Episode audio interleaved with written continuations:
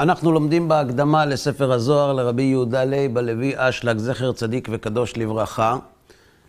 אה, בשיעור הקודם אה, התחלנו את השיעור בסיכום היסודות שלמדנו עד עתה, אבל כיוון שהייתה תקלה ב...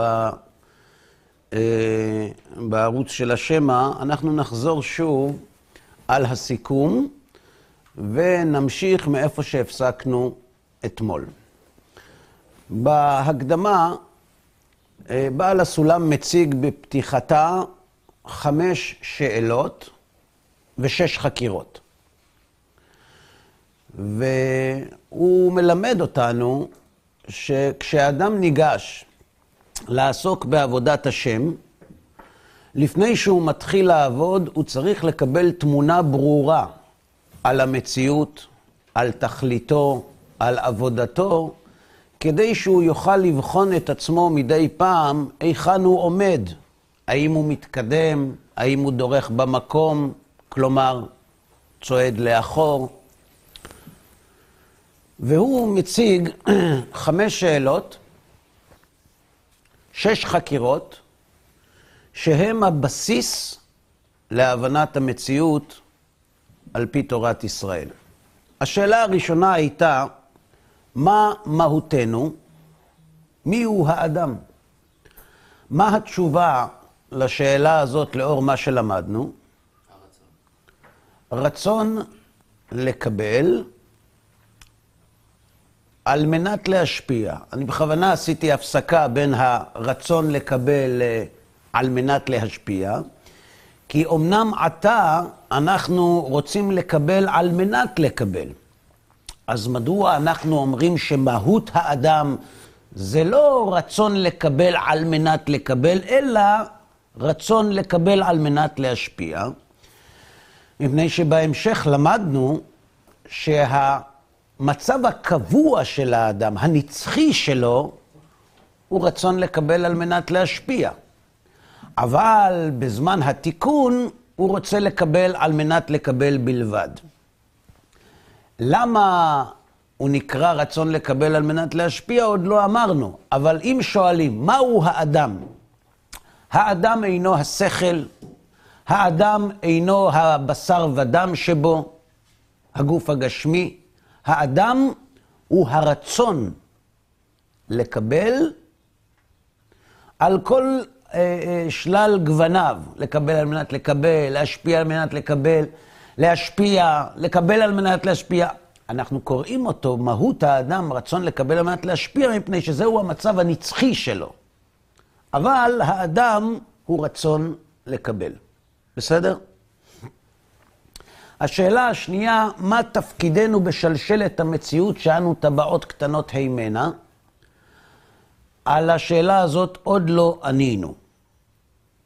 השאלה השלישית הייתה, כשאנחנו מסתכלים על עצמנו, אומר בעל הסולם, אנחנו רואים את עצמנו ומרגישים את עצמנו מקולקלים ושפלים עד שאין כמונו לגנות. כלומר, האדם ביסודו הוא עיר פרא. ומי שחושב שהוא לא כזה, מוזמן לדמיין מה יקרה לילד או לתינוק שנולד ולא מקבל חינוך. ולא מציבים לו גבולות. זה די דומה למקולקלים ושפלים עד שאין כמונו לגנות. לדעתי זה הרבה יותר גרוע, רק כנראה שבעל הסולם נוהג איתנו בסלחנות. ולכן הוא אומר שאנחנו מרגישים מקולקלים ושפלים עד שאין כמונו לגנות. כלומר, אפשר לצייר את זה במילים הרבה יותר קשות. לעומת זאת, כשאנחנו מסתכלים על הפועל שעשה אותנו, שאין כמוהו לשבח. יש כאן ניגוד עצום. כי הכרח הוא שמפועל שלם תצאנה פעולות שלמות. למה יש ניגוד כל כך גדול בין שלימות הבורא לקלקול הנבראים? ברור? מה התשובה על השאלה הזאת? שימוש ברצון שלא על דרך השפעה. אה? השימוש ברצון שלא על דרך ההשפעה, זה מה שמפריד אותה. התשובה, אנחנו נמצאים ברום המעלות עד שאין כמונו לשבח. האדם הוא היצור היחיד שמסוגל להגיע להשתוות הצורה ולדבקות בבורא. ולכן, מי שרואה באדם שאין כמוהו לגנות, זה מפני שהוא רואה את האדם בזמן ההתפתחות שלו, ולא בזמן ההגעה שלו אל תכליתו. בסדר? כשאדם רואה פרי בזמן התפתחותו והוא תואם ממנו, הוא שואל את עצמו מה גורם לאנשים שפויים להשקיע כל כך הרבה זמן וכסף בשביל לגדל כאלה גידולים מרים. אבל אם הוא מגיע אל גמר הבישול, ואז הוא טועה מן הפרי, מתברר לו למפרע מדוע טרח החקלאי להשקיע כל כך הרבה זמן וכסף. שאלה שלישית, לפי שהשכל מחייב, הלא הוא יתברך טוב ומיטיב שאין למעלה ממנו, ואיך ברא מלכתחילה בריות, שתתעננה ותתייסרנה כל ימי היותן כמונו. והלא מדרך הטוב להיטיב, ולכל הפחות לא להרע כל כך.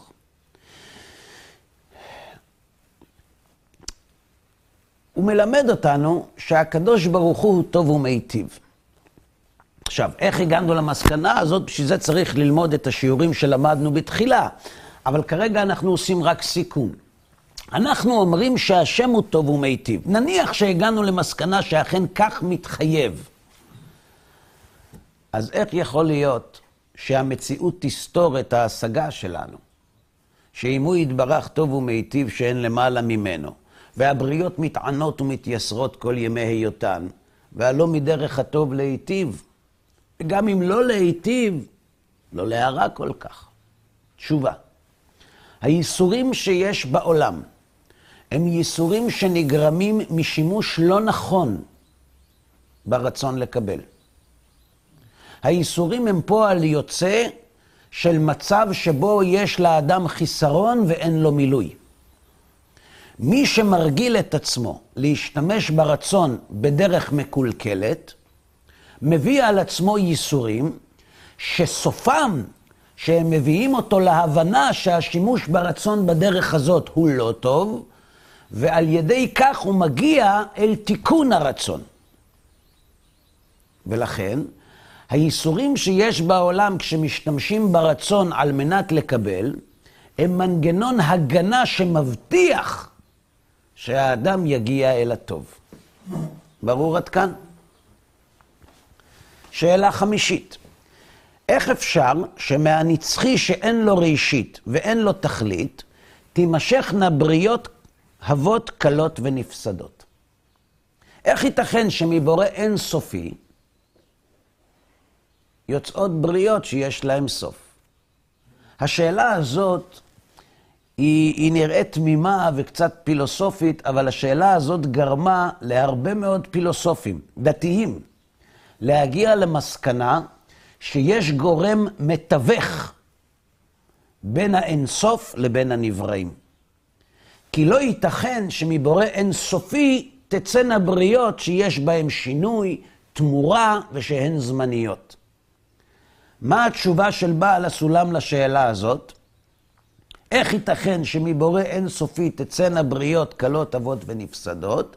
תשובה, מהבורא לא יוצאות בריות קלות אבות ונפסדות. הבריות הן נצחיות. למה? זה צריך עוד ללמוד, אבל זאת התשובה. בסדר? אלה הם חמשת השאלות. מה הם ששת החקירות? החקירה הראשונה, איך יצויר שהבריאה תהיה מחודשת? דבר חדש שלא יהיה כלול בו יתברך. נכון? מה, מה פירוש יש, איך ייתכן יש מאין? וגם אם תאמר שיש אפשרות לבורא אין סוף וכל יכול לעשות יש מאין, מהו היש שנוצר מן העין? חקירה ברורה? תשובה, היש שנוצר מן העין הוא החיסרון. בראשית ברא אלוהים את החיסרון.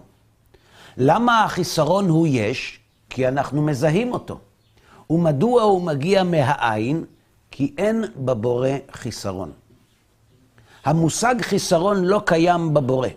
וכיוון שהוא לא קיים בבורא והוא קיים במציאות, בהכרח שהוא מן העין. ברור? חקירה הבט. אם תמצא לומר שמבחינת כל יכולתו ודאי הוא שיכול לברוא יש מאין, טוב, זה מה שענינו עכשיו, מהו אותו יש שנברא מהעין? חקירה הגימל. במה שאמרו המקובלים, שנשמתו של האדם היא חלק אלוה ממעל. באופן שאין הפרש בינו יתברך לבין הנשמה, אלא שהוא קול והנשמה חלק. והמשילו זה לאבן הנחצבת מהר. כמו שהאבן שנחצבת מן ההר היא חלק, וההר הוא הכל, כך הנשמה היא חלק והבורא הוא הכל. ועל כך שואל בעל הסולם. התנח אבן הנחלקת מהר שהיא נפרדת על ידי גרזן, המוכן לכך. ועל ידי הגרזן הופכת האבן מכל להיות חלק. אבל איך יצויר זה בו יתברך ויתעלה? שיפריד חלק מן עצמותו, שיצא מעצמותו ויהיה חלק?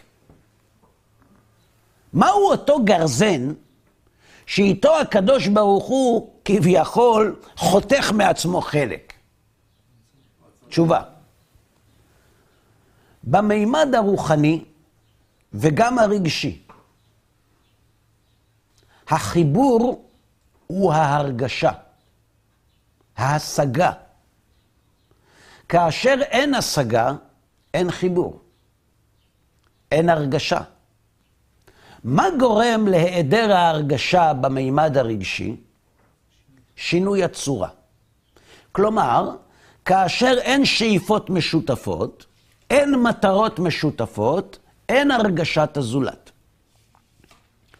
כאשר אין השאיפות של האדם או התכונות של האדם זהות לדרך שבה הבורא מתגלה לנבראים, כאשר האדם משתמש ברצון בדרך של נטילה, והבורא מתגלה לנבראים בדרך של השפעה, יש שינוי צורה. שינוי הצורה הזה גורם לאי ההרגשה של האדם את הבורא. אנחנו למדנו שבנשמה יש שני מרכיבים. גם בנשמה יש גוף ונשמה. הנשמה מורכבת מכלי ומאור שמאיר בכלי. הכלי נקרא רצון לקבל תענוג, או במילה אחת חיסרון.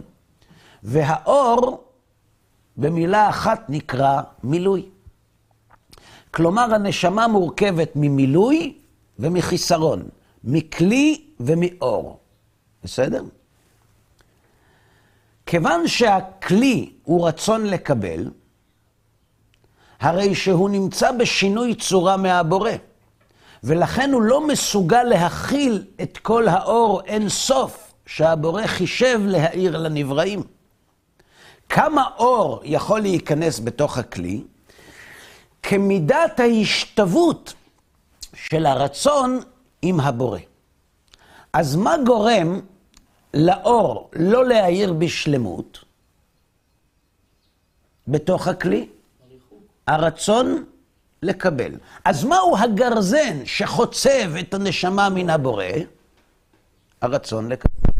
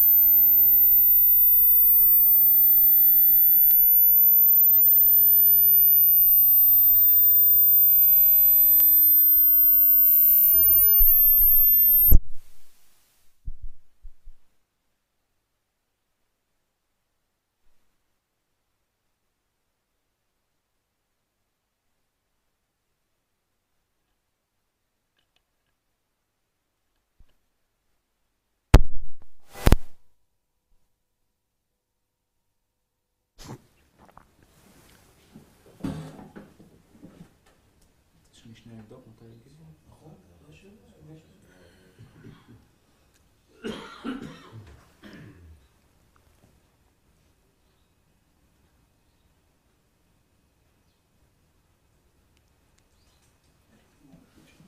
זה בשידור.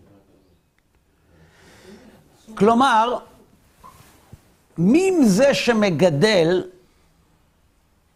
את הרצון שהאדם כל כך זקוק לו בתכלית הבריאה? כוחות הטומאה. בסדר? אה? אז למה אסור מרע ולעשות טוב? לסור מרע ולעשות טוב, הכוונה להפסיק להשתמש ברצון לקבל על מנת לקבל, ולהשתמש עם הרצון בדרך של השפעה, של התגברות על הרצון לקבל. למה? כי זה מה שמביא את האדם אל הדבקות בהשם. לא. אז אנחנו למדנו בשיעור הקודם את התהליך שהאדם עובר בדרך אל המהפך ברצון, ואנחנו נגיע לשם כשנסכם, כשנסיים את הסיכום שבו אנחנו עוסקים. אז אנחנו סיימנו גם את החקירה הדלת, נכון? חקירה ההי.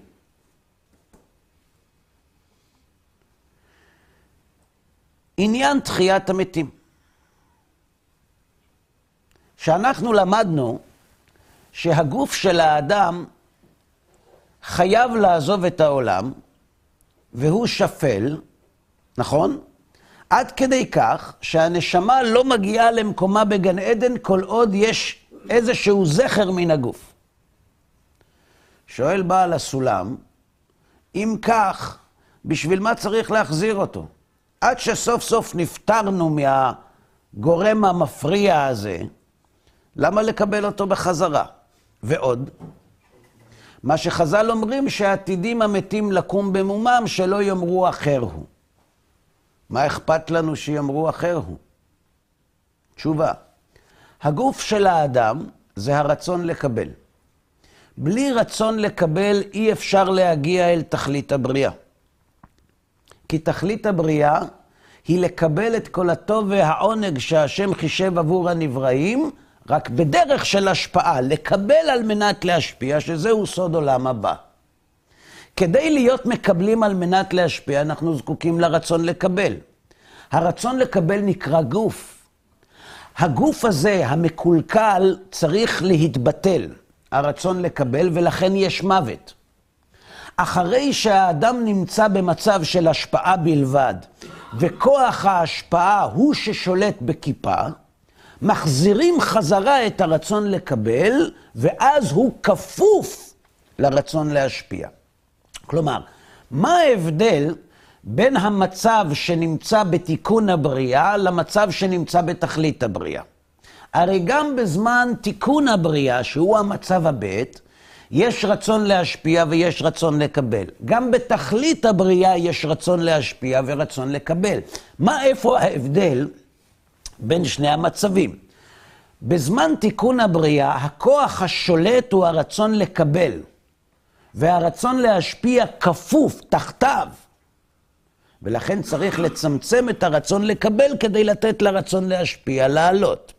לעומת זאת בתכלית הבריאה, שגם שם יש רצון לקבל ורצון להשפיע, שם המצב הוא הפוך. כיוון שהאדם עסק בהתגברות על הרצון כל זמן המצב הבית, כשהוא מגיע אל המצב הגימל שהוא תכלית הבריאה, הוא מגיע עם כוח השפעה עצום, ואז הרצון לקבל הגדול, אותו רצון שהיה לו, קיים גם אז, אבל כפוף לרצון להשפיע. ברור? החקירה הו"ב, במה שאמרו זיכרונם לברכה, שהאדם הוא מרכז כל המציאות, נכון? שכל העולמות והעולם הזה הגשמי נבראו בשבילו, וחייבו את האדם להאמין שבשבילו נברא העולם, אבל זה קשה להבין. שבשביל אדם קטן כזה יבראו את כל העולמות, וגם על זה עוד לא ענינו. כלומר, יש שני חלקים שעדיין לא עסקנו בהם. א', השאלה הבית והחקירה הוו. השאלה הבית, מה תפקידנו בשלשלת המציאות שאנו טבעות קטנות ממנה? והחקירה הוו, איך אפשר לקבל ולהסכים שכל העולמות כולם, כולל העולם הזה, על כל הגלקסיות שלו, כל זה נברא בשביל האדם. בזה אנחנו עוסקים עכשיו. בסדר? מצוין.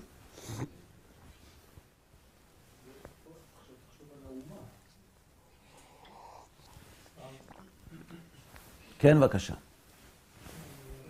לגבי החקירה ד', העניין של הקליפות, אה, אדם יכול אה, לקיים מצוות אה, עם הרצון לקבל, נכון, ואדם יכול גם לעשות איסורים עם הרצון לקבל. נכון. זאת אומרת, הוא יכול גם להיות במדרגה של גילוי של אסתר בתוך אסתר, וגם בגילוי של השכר ועונש. השאלה היא האם היחס שלנו כלפי שני המדרגות האלו היא באופן שווה. חוזר על השאלה שלך. אתה שואל, אתה אומר שכוחות הטומאה, דהיינו, בנק ההנאות, מספק אשראי גם לאנשים שעושים עבירות עם הרצון לקבל ונהנים מהם, כמו לאכול חזיר, או להתענג מנקמה, או כל דבר. וגם הבנק הזה נותן אשראי לאנשים שמקיימים מצוות בשביל לקבל, נכון? אז השאלה שלך, האם יש הבדל בין השימוש ברצון לעשות עבירות, לבין שימוש ברצון לעשות מצוות? כי הרי שניהם נעשים עם הרצון לקבל. יש הבדל, ואנחנו מיד לומדים אותו. כן, בבקשה. אנחנו עכשיו עוסקים בעצם אה, בפרט, אבל יש עוד ממד אחד של הכלל, אנחנו כעם. אנחנו- מדברים עכשיו, הכל, אני יכול להבין מהשיעור הזה שאנחנו מדברים בהתפתחות האישית של כל אחד מאיתנו בנפרד, אבל יש לנו גם את ה... אותנו כעם יהודי, כ... מה, מה, מה נשתנה הכלל מן הפרט? כן. מה ההבדל? ואני שואל, למה, למה אתה חושב שלכלל יש תפקיד אחר מאשר לפרט? זה מורכב מהרבה אינדיבידואלים, ויש אה, כל אחד ברמתו הרוחנית, אה, איך הוא משפיע בסך הכל. בסדר גמור. התפקיד של העם היהודי הוא להשפיע. להיות אור לגויים. כיוון שהעם היהודי מורכב מהרבה פרטים, שכל פרט ופרט נדרש להגיע להשפעה, כאשר העם היהודי כולו יעסוק בהשפעה, הוא יהיה אור לגויים וילמד את העולם כיצד מגיעים אל השלימות ואל הדבקות בבורא. זה מה שנקרא ימות המשיח. כן, בהחלט. בסדר? טוב. הכל בסדר? אנחנו יכולים להמשיך? יופי.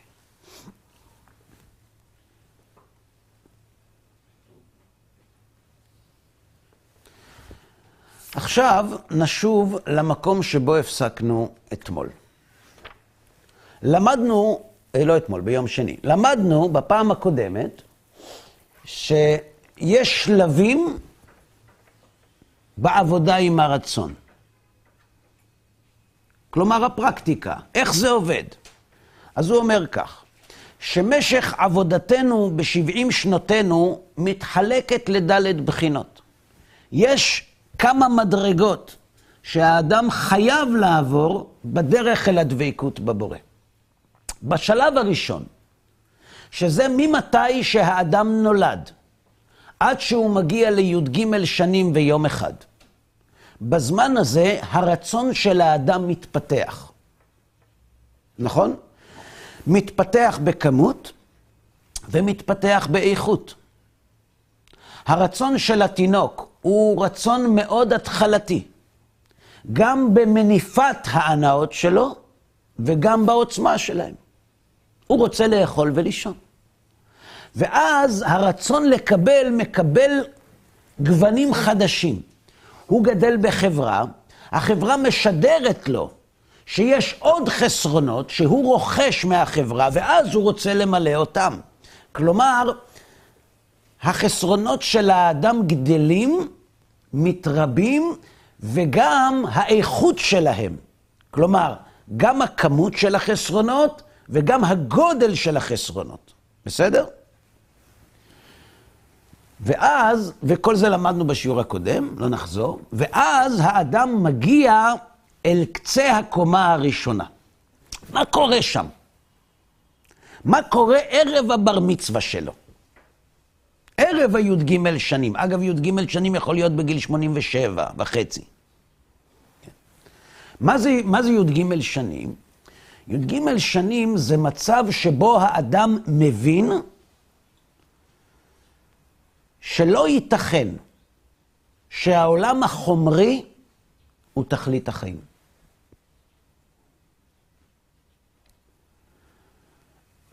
אנשים שואלים, אבל אתה רואה אנשים שמתו, ושנייה לפני שמתו, ביקשו לאכול עוד משהו. אז לא, הם לא הגיעו לי"ג שנים, הם מתו ילדים. נכון? איך אמרו? אכלנו כמה דברים טובים ביחד, שתינו כמה דברים טובים ביחד. זאת אומרת, לא, לא, לא התפתח. הרצון שלו נשאר רצון גולמי, בסיסי, שרוצה לקבל תענוג חומרי בלבד. אז הוא לא הגיע אל תכליתו. על כך עונה בעל הסולם במקום אחר. והוא מלמד אותנו שבני האדם הם נצחיים. הם רק פושטים צורה ולובשים צורה. כמו החומר. החומר הוא קיים. גם כשהוא מתכלה, הוא לא נעלם. הוא פושט צורה ולובש צורה. כלומר, הנשמות של דור המבול, הנשמות של יוצאי מצרים, הנשמות של גולי בית ראשון, והנשמות שלנו, זאת הנשמות. הן רק מופיעות בלבושים שונים. תקרא לזה גלגול. לא כל כך אוהב את המילה הזאת, כי גלגול יש לה, יש לה קונוטציה שלילית, גלגול, משהו לא יציב, מתגלגל, נופל, אבל סוד המצרף. כן, יותר, יותר טוב. החומר, כן. החומר אז אם ככה אין לו סוף. אה? אז גם החומר אין לו סוף אם ככה. אם הוא רק לובש ופושט, אז אין לו התחלה ואין לו סוף. זה שאין לו סוף, זה עדיין לא אומר שאין לו התחלה. הרמב"ם כותב במפורש שלעולם הגשמי לא יהיה סוף, למרות שיש לו התחלה. הרמב"ם. טוב, אבל זה נושא אחר. אנחנו כרגע לא עוסקים בפיזיקה, אנחנו עוסקים ברוחניות כרגע, בסדר?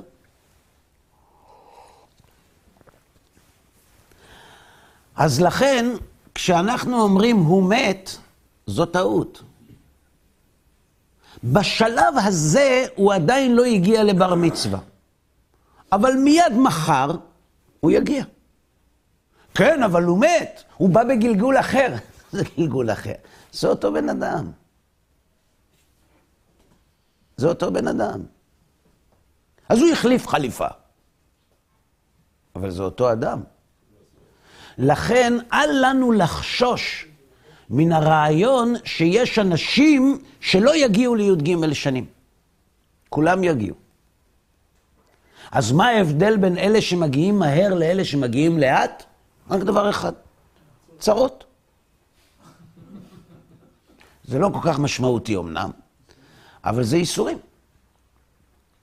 הייסורים נועדו להביא את האדם להבנה שהוא לא יכול להשתמש ברצון בדרך הזאת. לאיסורים האלה קוראים מלחמות, ורעב, וקנאה, ושנאה, ומרירות, וכל הדברים הרעים. ואם הוא לא יבין היום, לא קרה כלום. יבין אחר הצהריים. יש מחר. כן, זה מסביר את כל הגלויות, את כל... כן, מה לדאוג, מה יש לדאוג? כמו שהרב אומר, הדרך החווייתית, זה תמיד שימוש אה, נאה. בסדר? לכן, כל אדם, אגב, יש נקודה שמלמדת על האמת שבטיעון הזה. גם האנשים הכי חומרניים, אין אדם בעולם שלא עבר איזה רגע עם הרהור שהחומר זה שקר. הוא מיד עזב את זה, מיד ברח, הוא, הוא בא לנחם מישהו וזה בא לבוא, מיד הוא ברח, הלך לשתות משהו, לברוח מזה. אבל, אבל אני לא מאמין שיש אדם בעולם שהרעיון שהחומר הוא לא הכל, לא עבר לו בראש. מה הוא עשה עם זה? אני לא יודע. הוא הרג את, ה, את המחשבה הזאת, דחק אותה, לא משנה. אבל הרעיון שהחומר הוא לא התכלית, גם אצל האנשים הנהנתנים ביותר, הרעיון הזה עבר בראש. מסיבה מאוד פשוטה. כי גם, אנש, בעיקר אנשים נהנתנים חווים הרבה אכזבות, הרבה נפילות. כלומר, ככל שהאדם משתמש יותר ברצון לקבל, מצבי הרוח שלו, הנדנדה הרגשית שלו, הרבה יותר עוצמתית. ואין לי ספק שבזמן הנפילה, למרות שהוא כבר מיד חושב על התענוג הבא, אם יש בו מעט דעת, ויש, הוא שואל את עצמו, אולי זה לא נכון, אולי אני לא חי נכון. ומיד הוא פותח טלוויזיה. אבל, אבל זה עדיין עובר לו בראש. כלומר, כולם יגיעו לי"ג שנים. ההבדל בין בני האדם הוא כמה זמן יארך התהליך, המסע מהלידה עד י"ג שנים. כמה זמן יארך המסע בין תחילת השימוש ברצון לקבל על מנת לקבל, עד ההבנה שהשימוש ברצון לקבל בחומר הוא לא פסגת החיים. בסדר? קוראים לזה האדם מחפש משמעות. כן, בבקשה. קצת שאלה ילדותית, אבל בגלל שאנחנו... שאלה ילדותית זה אומר שאתה מתכוון לשאול שאלה טובה. כי הילדים עדיין, הר- הראש שלהם לא התעקם. למה הרצון לקבל שלהם עדיין קטן? כן, בבקשה. אני מודאג. מה... מהמקום שאני נמצא בו לפעם הבאה. כלומר, האם... איך אני אדע שלא מתאפס לי המונה בפעם הבאה? איך אני אדע שאני ממשיך באותו מקום שהגעתי? איך בהנחה שזכיתי עכשיו באמצע החיים למשהו? ואני אני מתחיל מעכשיו את התהליך הזה, אבל אני לא אספיק, אז כנראה שאני אצטרך עוד אחד או שתיים. איך אני יודע שבפעם הבאה אני אתחיל מאותה נקודה ולא יתאפס לי המונה?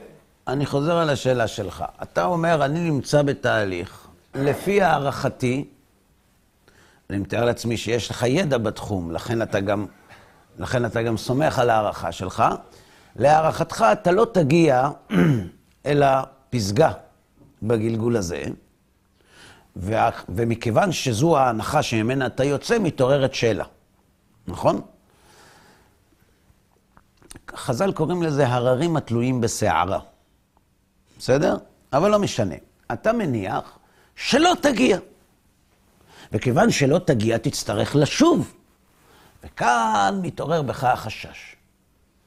רגע, אם אני אשוב, מי אמר שמה שרכשתי עכשיו יחזור איתי? אה, אולי אני אתחיל מההתחלה, נכון? יש לי שאלה אליך. כשאתה מסיים ללמוד והולך הביתה, וחוזר למחרת לשיעור, החשש הזה גם חוזר אצלך בראש? אני שואל אותך. לא, לא, לא, לא, לא, אל, תדבר איתי כמו רבנים, תדבר איתי פשוט. אני שואל אותך שאלה. כשאתה הולך, כשאתה הולך לשיעור ולמדת עמוד גמרא, ואתה יודע אותו, ואתה אומר, אני פוחד ללכת הביתה, כי כשאני אחזור מחר, אפשר שאני אצטרך להתחיל את הלימוד מההתחלה. זה עבר לך בראש פעם רעיון כזה? כן? באמת? אני מדבר על ה... לא על הידיעה, על ההשגה, על השימוש באמת במשהו. אני אשאל אותך את זה אחרת. כשאדם עוזב את הבית והולך לעבודה, הוא משאיר מאחוריו אישה וילדים. הוא חושש שהוא, כשהוא יחזור הביתה הוא לא יכיר אותם? לא? יופי. טוב. אז אני שואל, למה אתה חושב שאדם שחוזר חזרה לעולם הזה, יצטרך לעשות את כל התהליך מההתחלה?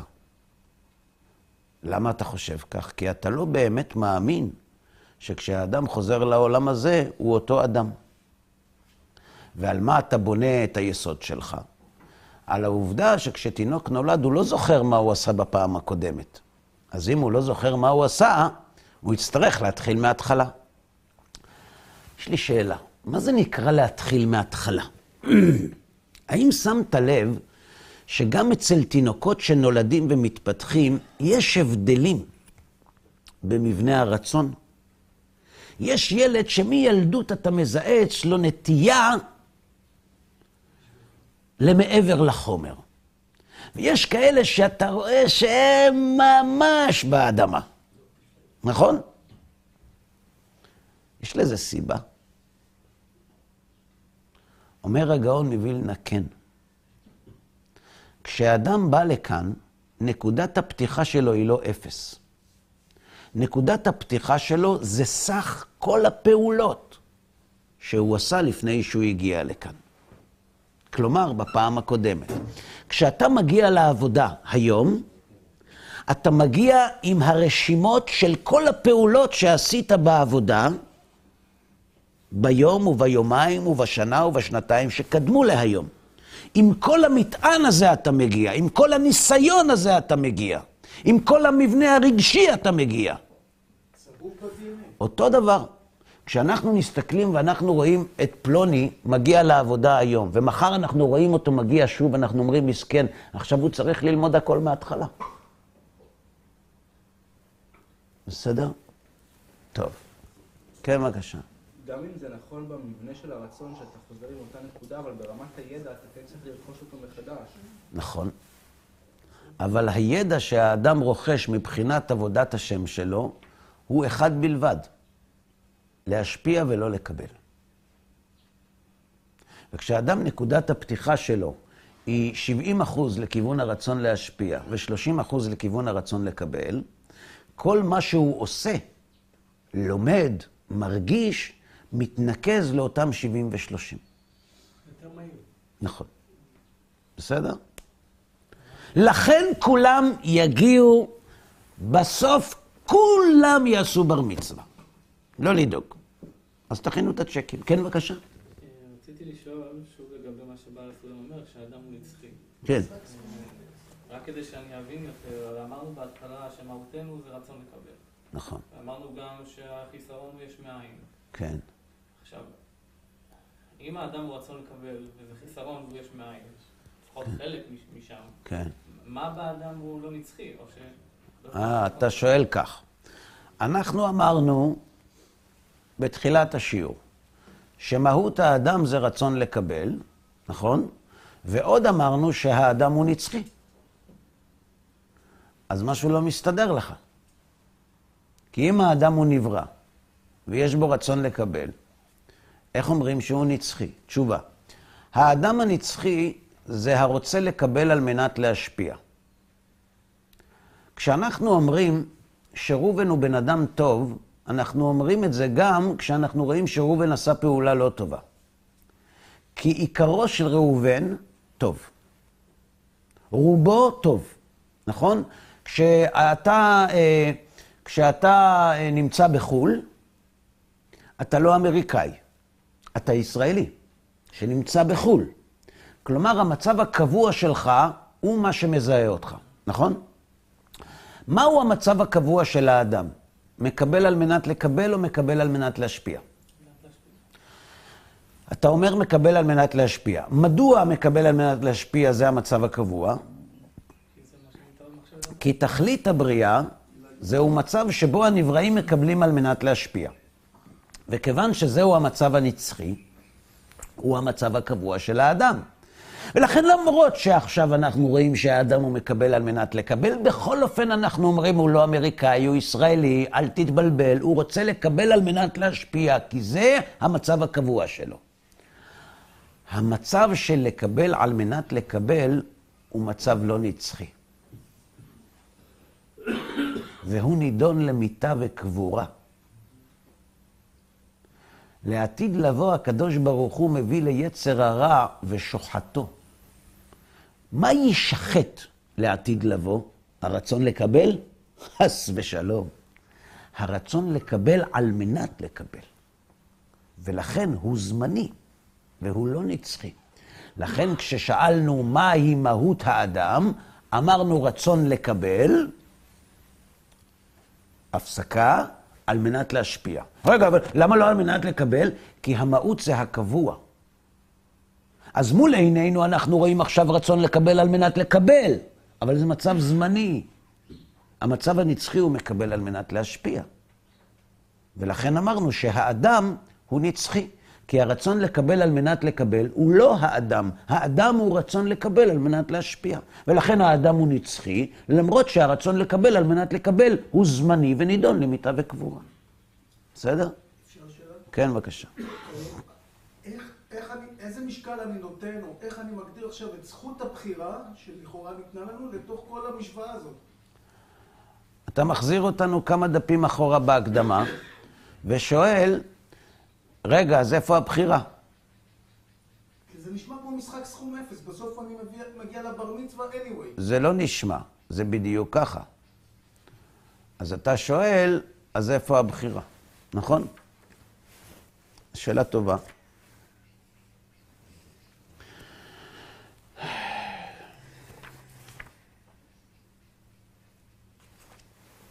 שאלה טובה.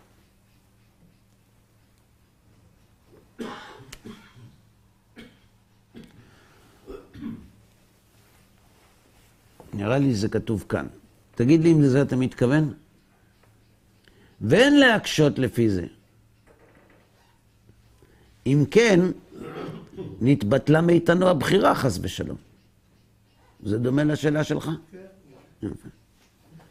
כיוון שאנו מוכרחים להשתלם ולקבל המצב הגימל, בהחלט. כן? מכוח שכבר הוא מצוי במצב האלף. אומרת, אם במחשבת הבריאה הנבראים מצויים במצב המתוקן שלהם, ומצב האלף הוא על שם סופו, אז בהכרח שנגיע למצב הגימל שהוא תכלית הבריאה. אז נתבטלה מאיתנו הבחירה, אתה שואל. אומר בעל הסולם, לא, לא נתבטלה. אתה לא יכול להחליט אם לשתות או לא לשתות. אבל אתה יכול להחליט מה לשתות. האם עדיין יש לך בחירה? לא וכן. נכון? לא זה אם לשתות או לא, אתה תשתה. רק מה לשתות, השאירו לך להחליט. אומר בעל הסולם, אין לך בחירה אם להגיע אל התכלית או לא. יש משהו שמכריח אותך להגיע לשם. מחשבת הבריאה, הנהגת הייחוד, תקרא לזה איך שאתה רוצה. אתה בוחר רק מה לשתות בדרך. דהיינו, האם להגיע לשם מהר או לאט. זה הכל. וזה מספיק בשביל לומר שיש לך בחירה. זה מספיק בשביל לומר. כן, בטח. בטח, כן, כן. זאת אומרת, רק לרדת לרמה הפרקטית ביום-יום, אם אני יכול להבין, כאילו, יש פה ממד רוחני וממד גשמי. בגשמי אני בכלל לא פונקציה, אני בכלל, למה לא? כאילו, אם אני אהיה עשיר או עני, אם אני אהיה נשוי... לא, עכשיו אתה שואל שאלות אחרות לגמרי. זו שאלה אחרת לגמרי. האם קבעו מראש אם יהיה עשיר או עני, אם יהיה זה, זה משהו אחר לגמרי. זה עוד שאלה, לא קשור לשאלה הקודמת שלך. השאלה הקודמת שלך, בעל הסולם שואל אותה ומשיב עליה. בסדר? אז אנחנו למעשה הגענו אל תחילת הקומה השנייה. וזהו הזמן שבו האדם מבין שזה לא זה. הוא קלט את הרעיון, הוא חווה יותר מדי חוויות של תענוג, שבסופן יש עקיצה של כוחות הטומאה, שיכולות לגרום, שיכולה לגרום העקיצה הזאת לאחד משני דברים. או להסתערות יותר חזקה על החומר, ואז אני ארגיש, או להתבוננות ולהבנה שיש כשל מובנה בשיטה. ההבדל בין המסקנות תלוי או בכמה דעת יש באדם, או בכמה ייסורים הוא יעבור. אבל בסוף הוא יגיע לתובנה שהוא חייב לשנות את השיטה. החומר לא מספק את הסחורה. בסדר? אגב, אפשר להסביר את זה בצורה מאוד פשוטה. אני שואל אנשים, מתי התענוג הוא שלם?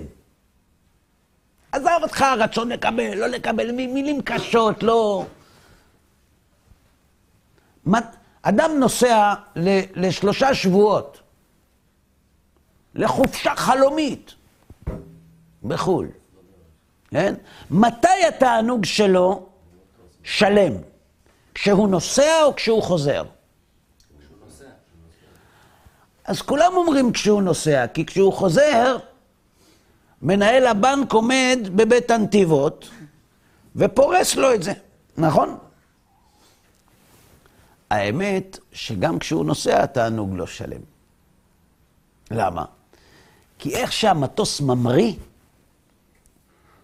יש איזה ציפור פה. אומרת לו, אל תיסחף, עוד שבועיים אתה פה. בסדר? תהנה, אבל בפרופורציות. כלומר, כל תענוג שיש לו סוף לא מאפשר לאדם עונג מלא. כלומר, אין סיכוי שתתענג בחייך תענוג שאין אחריו נפילה. וגם בזמן התענוג, הידיעה שתהיה נפילה לא מאפשרת לך להתענג על התענוג. עכשיו, יש שתי אפשרויות להתייחס לגישה הזאת. יש אנשים שאומרים, בוא נהרוג את ההרגשה הזאת עם חוויה יותר חזקה. זה לא בעיה בשיטה, פשוט עוד לא, עוד לא מצאתי את הנקודה.